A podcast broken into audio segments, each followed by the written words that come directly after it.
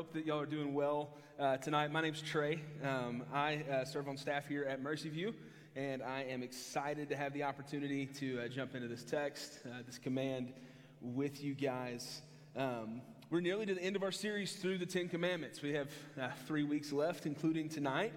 Um, and uh, just because we're coming to the end of it, I think it's important for us to keep the reason why we are uh, examining this command in front of us. Um, the reason that we decided to call this series Live Free, uh, and it's because we believe that one of the things that we learn in Scripture is that true freedom comes not from complete individual autonomy. Like you're not truly free because you are uh, your own self sovereign.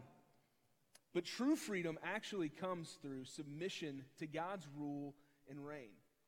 That if our lives are not mere chance, a result of some random, chaotic, cosmic burst of energy billions of years ago, uh, if our lives have actually been divinely created and divinely ordered by an all powerful, all knowing, all ever present God, then there's going to be boundaries and limitations on how we live our life in this world, in His world. And those boundaries are not opposed to freedom, but rather the way in which true freedom is actually going to be lived out in our lives. And so, life free from boundaries, uh, the boundaries of law, specifically God's law, it's like playing a game with a five year old.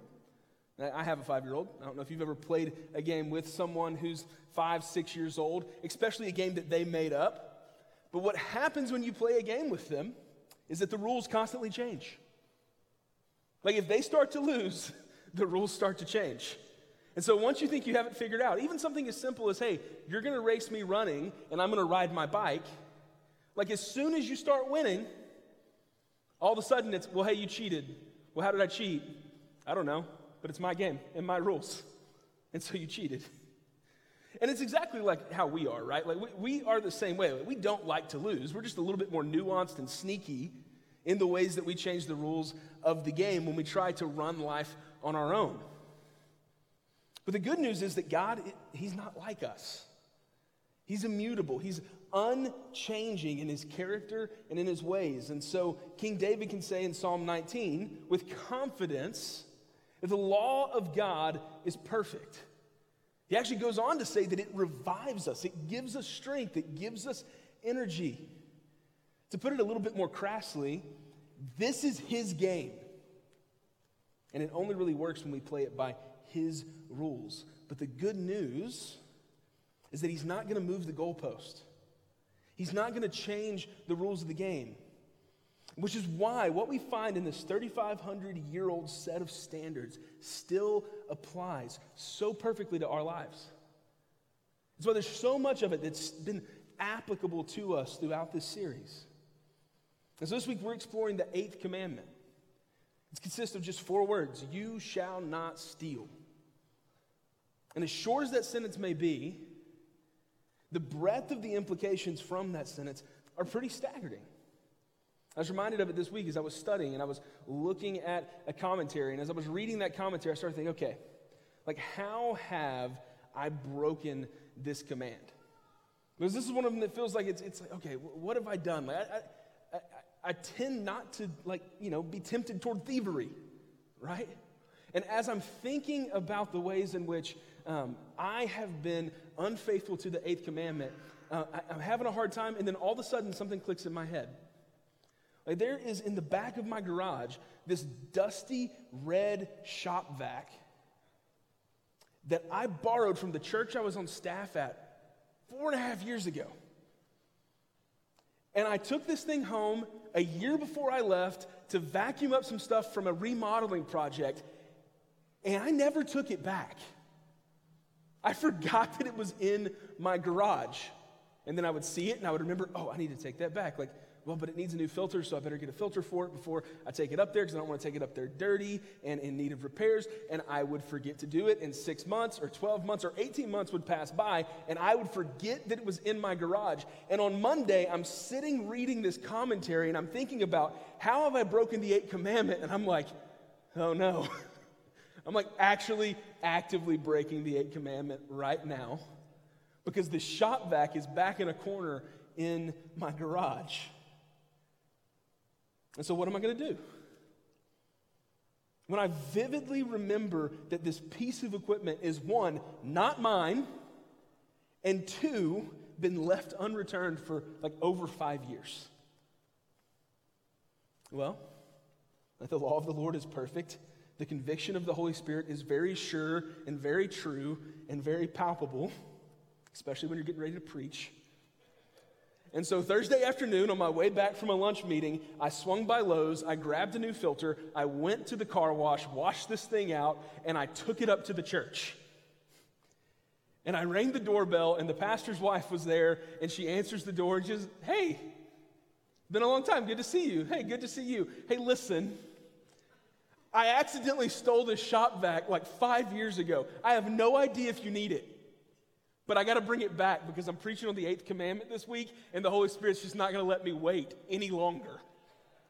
And we had a good laugh for about 10 minutes and talked about how amazing it is that the Spirit, like, just convicts us of sin. And when He starts to do that, like, He's not going to let us go. And so here's the thing like, did they need the shop vac? Probably not. Did they even know that it was missing? No, they had no idea. Could I preach this text this evening with any sense of integrity if I hadn't taken it back? No, absolutely not. Why? Because I've broken the eighth commandment and God cares about his law. Even if it sounds silly, even if it's humorous, God cares about his law because he cares about our integrity. He cares about property and possessions, whether they belong to an individual, a corporation, a church, or even the government. Why? Because regardless of how the person or entity views what they own, it all belongs to him. Because anything that we have, it is on loan from him. So tonight, I want us to consider the ways in which we've often, we do, and we, we've often broke this command. I want us to really look at what motivates the ways that we uh, have done this. And, and, identifying that, I think, is going to help us actually live the way that Paul calls us to in Ephesians 4 to let the thief no longer steal, but let him labor. And so, if you spent any significant amount of time in the church, you've probably heard a sermon from Malachi 3, specifically verse 8. Like if you were here last summer, you heard this sermon where it says, Will a man rob God? It's a really provocative question. Like it's intended to be provocative. Because when we hear that, we go, like, absolutely not. Am I going to try to rob from God? That's like going and trying to steal Smaug's treasure, right? Like, I mean, like, God, like, no, I'm not going to steal from God. Like, that's insane. Yet, what Malachi's pointing out is like, hey, actually, like you do, and he's talking about tithes and offerings. Like, I'm not talking about giving tonight, so, like, that's, get that out of your head. Like, we're not talking about tithing tonight. What we see in the eighth commandment, though, is that um, we actually do rob God because all theft is robbing Him, because everything belongs to Him. And one of the things we begin to notice as we move beyond the Ten Commandments into the rest of the law is that they're really this kind of launching point and, and launch pad for all the ethical and moral commands in Scripture.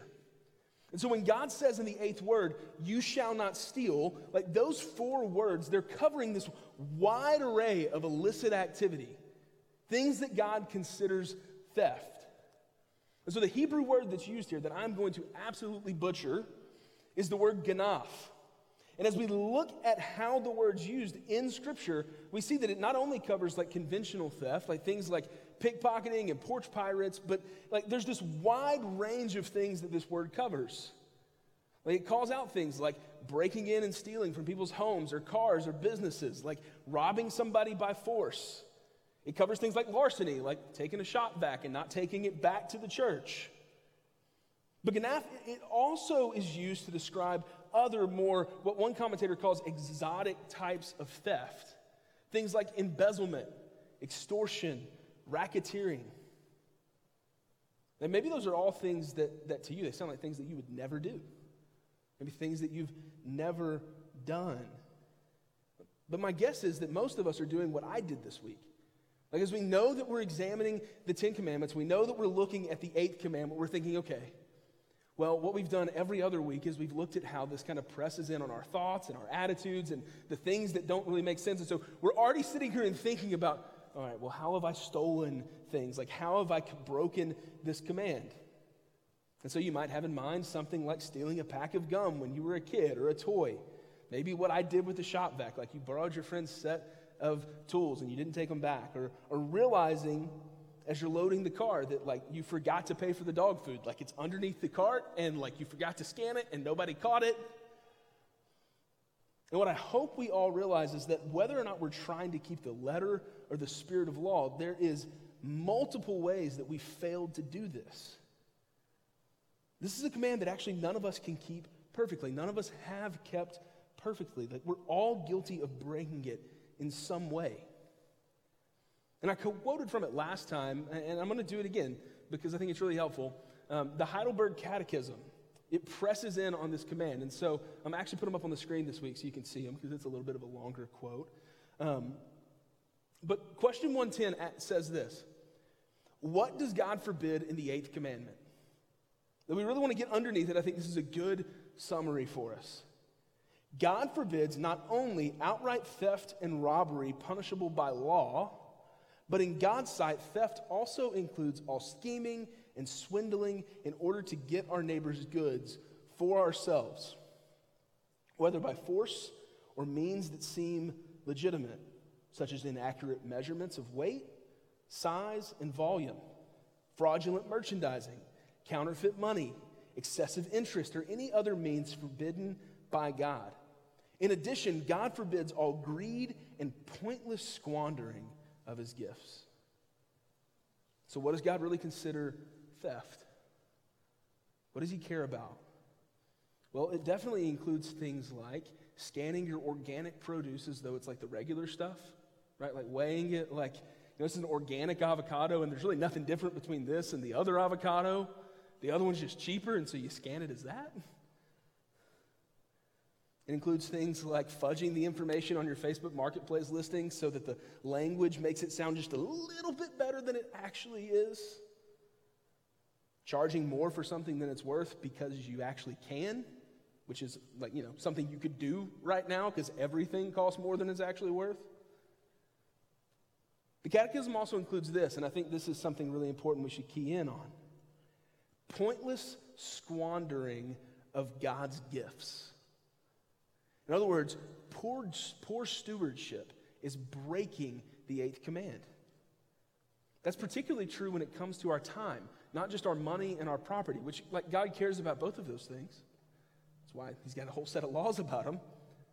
But I think most of us tend to break the eighth commandment when it comes to the way that we steward our time. So we spend an extra 30 minutes at lunch or our breaks at work, like failing to manage your time wisely, and so you miss deadlines. Like, in a call back to the fourth command, right? Like, we, we fail to steward our time when we don't actually order our lives in such a way that the Sabbath can be a time for restful worship. Another way that we're poor stewards is by taking on bad debt that we can't repay, which leads to outright theft when we default or fail to pay it at all. Poor stewardship is what we, it, of what we have is breaking the eighth commandment because what we have is ultimately not ours. It belongs to God, which takes us back to Malachi 3. Will a man rob God? If everything belongs to him, and each of us are merely stewards of his gifts, then the answer has to be yes, because in the ways that we've broken this command, we're not just sinning against others, we're sinning against him. So, in his commentary on the Ten Commandments, I like the way Philip Ryken kind of kind of says this. He says every theft is also an assault on God's providence for others. Stealing is a sin against God because it robs what he has provided somebody else. He also makes the point that the eighth commandment makes a base assumption that we have this like right to own things. Like personal property rights, they matter because it is in the right to own property and possessions that we're able to take hold of what God gives us and be stewards of it. And so Ryken elaborates by saying, You shall not steal, God indicated that people have a right to their own private property.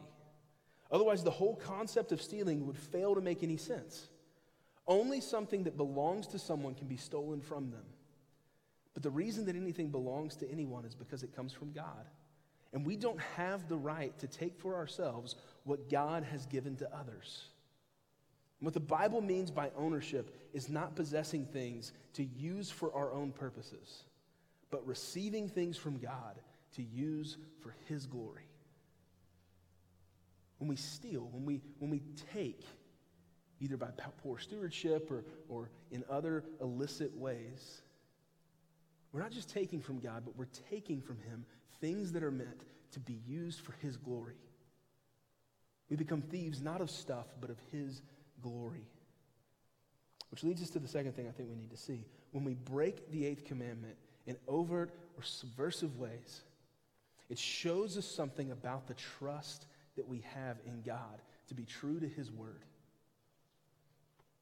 You see, at the root, theft is a failure to believe that God can, will, and does provide everything that we need. Let me say that one more time. At its root, theft, breaking the eighth commandment, it's a failure to believe that God can, will, and does provide all that we need. For the thief who's an unbeliever, who's never learned to trust God for his salvation, much less anything else, like, of course they're not trusting God when they steal. They feel like they have to do everything on their own. They're not realizing that they've been given gifts as a steward. But it, it's a little mind boggling when it comes to those of us who have trusted in Christ for our salvation from our sin, yet we fail to trust Him to provide for our daily bread. So Jesus, He parses this out pretty he- heavily in the Sermon on the Mount, like in Matthew 6. He talks about the, the, the place that we find our treasure. That's where our heart really is. And where our heart is, that's, that's the thing we desire, the thing we long for, and it shows what we really love. He talks about the fact that whether or not we're filled with anxiety over basic things like what we're going to eat, what we're going to drink, about our body, what we're going to put on. And as he's showing this, he's showing us that like when we are anxious about those things, it's because we've misplaced our trust. It's because we're treasuring the wrong things. He says to look at the way that God cares for creation, feeding the birds and clothing the lilies, and to consider that if God will take care of his creation, feeds the birds, clothes the grass that's here today and tomorrow is burned in the oven, will he not take care of you? Like the person made in his image. He says, Oh, you of little faith. And that lack of faith, it's the seed that the enemy begins to sow in our hearts that drives us toward breaking the eighth commandment. And one of the greatest ways that we as Christians fail to obey this command is when we fail to live generously with what we have. And we can obviously see this in our habits around giving here at the local church. Like we, we could talk about tithing. We're not going to do that tonight because I think as believers, we're to be generous not just with the money that we've been given, but God wants us to be generous with our entire lives. Like, He wants us to be generous with our time, like investing in the lives of others and making disciples. He wants generosity to flow from our tables as we invite neighbors in, maybe even strangers, into our lives for a meal, for conversation. Generosity is wrapped up in our time and money spent investing in nonprofits and serving the poor, widows, and orphans. And when we live our lives in generosity, Jesus tells us that this is storing up treasure, not for ourselves here on earth. It's one day going to be burnt up. And if it's not burnt up, it's probably going to be stolen by somebody who's breaking the eighth commandment because they don't trust God. This lack of generosity is flowing from a lack in faith in God's own faithfulness to us. It's stealing in the sense that we're treating God's gifts to us as if they're ours to keep and gain all on our own. But the people of God, we should be known and marked by our generosity. And when we fail to live generously, we show that, like the disciples, our faith in God to provide for our needs, it's lacking.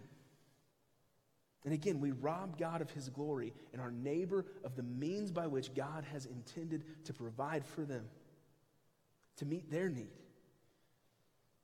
And we can continue with examples and illustrations of how we break the eighth commandment, but I think we all kind of have an idea at this point.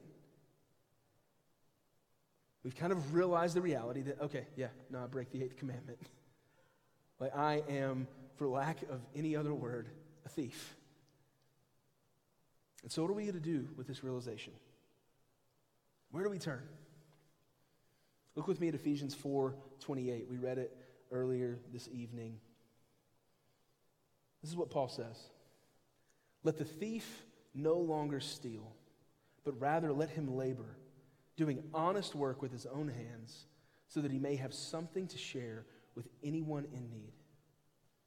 So, one of the things that's taking place here in Ephesians chapter 4 is that Paul is moving from chapters 1 through 3, where he gives this like great exposition of what the gospel is.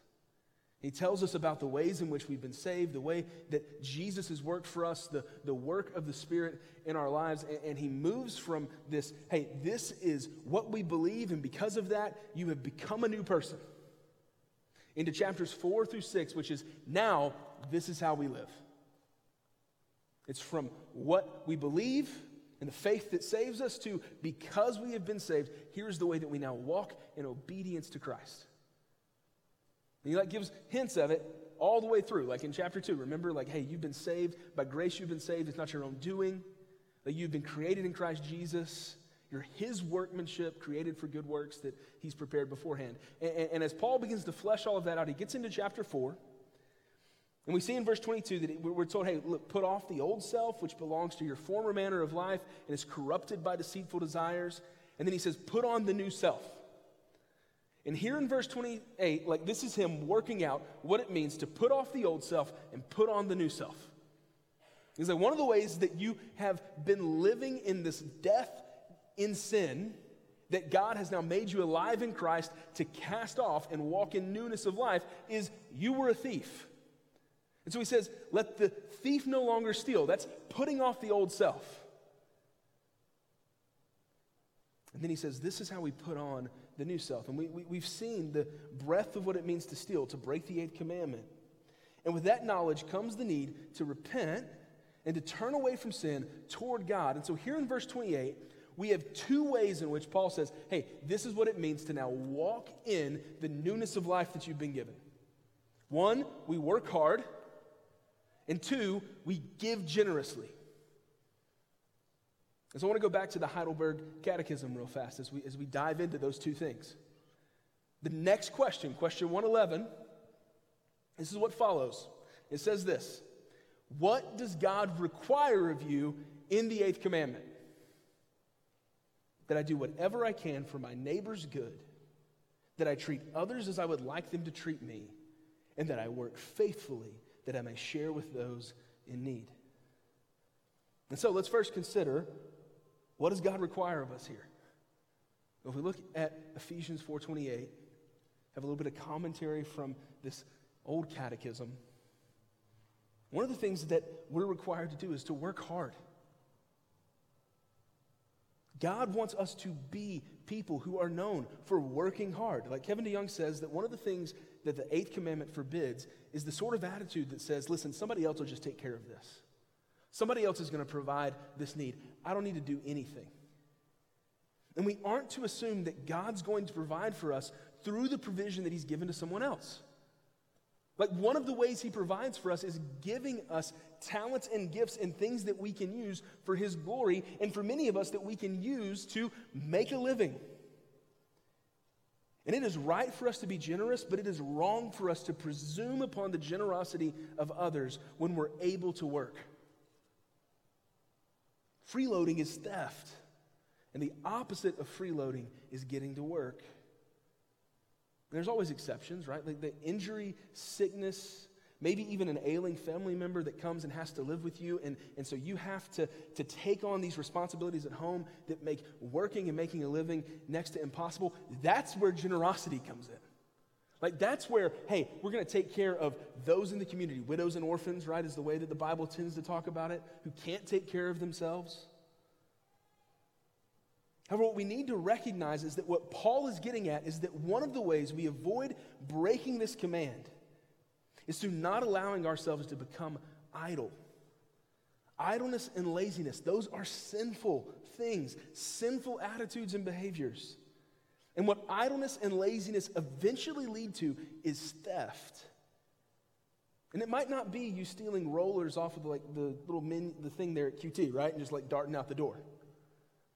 But likely it's something like using your buddy's car, leaving it on empty, and then crashing on his couch without paying rent. And Paul says, let the thief no longer steal.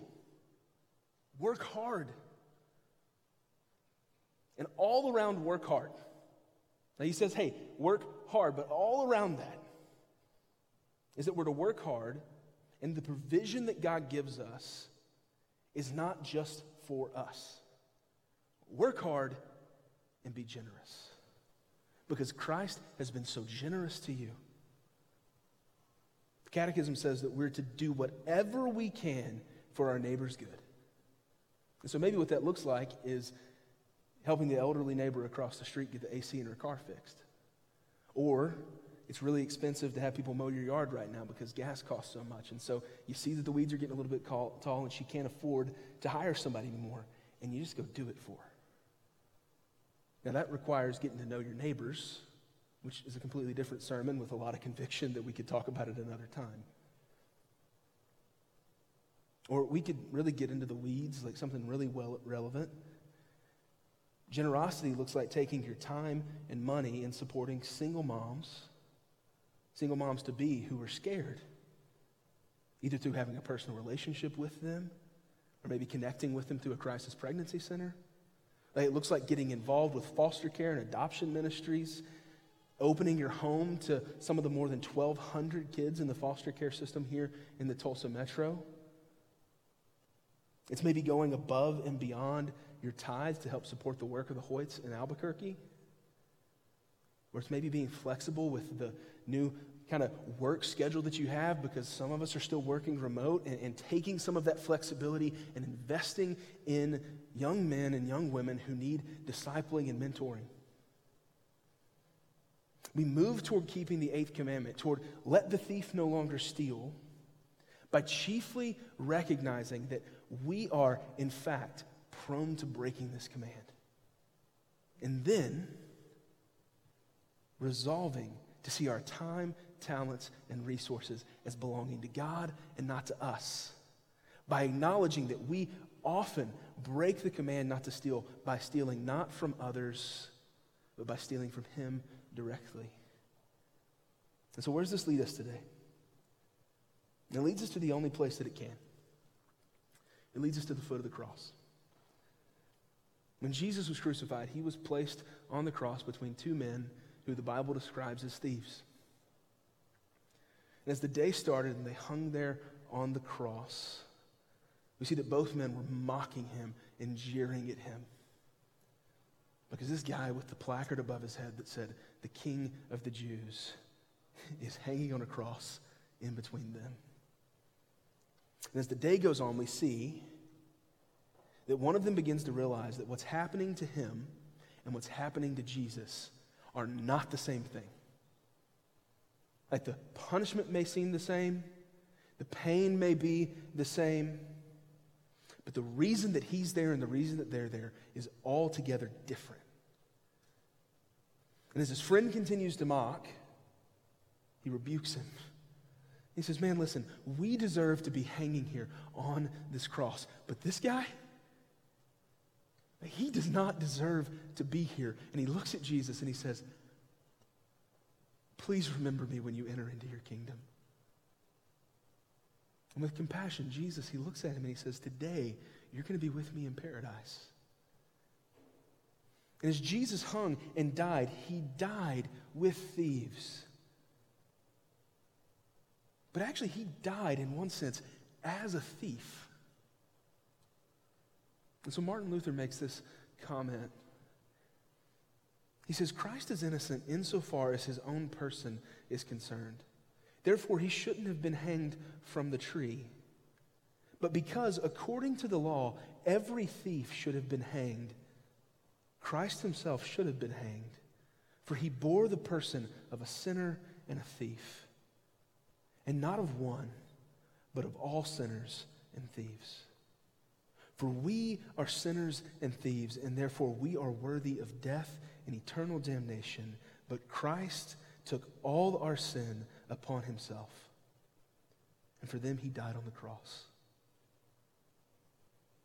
As we've worked our way through the Ten Commandments thus far, like, I hope that at some point you've paused each week and you've looked at the command and you begin to ask yourself, is God really my first love? Or something else taking that place? Am I an idolater? Am I taking God's name in vain? Am I breaking the Sabbath? Do, do I dishonor my parents? Have I committed murder in my heart? Am I adulterer with my actions or my thoughts? Am I a thief? And the reality that all of us are forced to face is that in some way we are all of those things. The Ten Commandments serve as this mirror that show us who God is and show us who we are in relation to Him. And were it not for this fact that Jesus died on the cross as a sinner and a thief, gazing upon the mirror of God's perfect and holy law would be more than we could bear. But Jesus did die on the cross as a sinner and a thief, so that every thief who trusts him would hear the words, Today you will be with me in paradise, and know that they are meant for you. And so if you trusted Jesus, like, are you convicted tonight, like I was this week, about the ways in which that you've broken the eighth commandment? Take it to the foot of the cross. Maybe you need to make restitution. Maybe you need to repent and turn toward generosity. Maybe you need to be a better steward of the gifts and your time that God has given you. Maybe tonight what you realize is that not only are you a thief, but until tonight you hadn't really given God or Jesus a second thought. And maybe you came in here tonight and you're, you're exploring Christianity. Maybe you're still on the fence. Listen. I hope that what you see tonight is that you actually deserve to be on the cross next to Jesus but He's there in your place. It doesn't matter where we find ourselves tonight, we need the same thing. We need the good news that Jesus died for a thief like you, a thief like me. Let's pray tonight.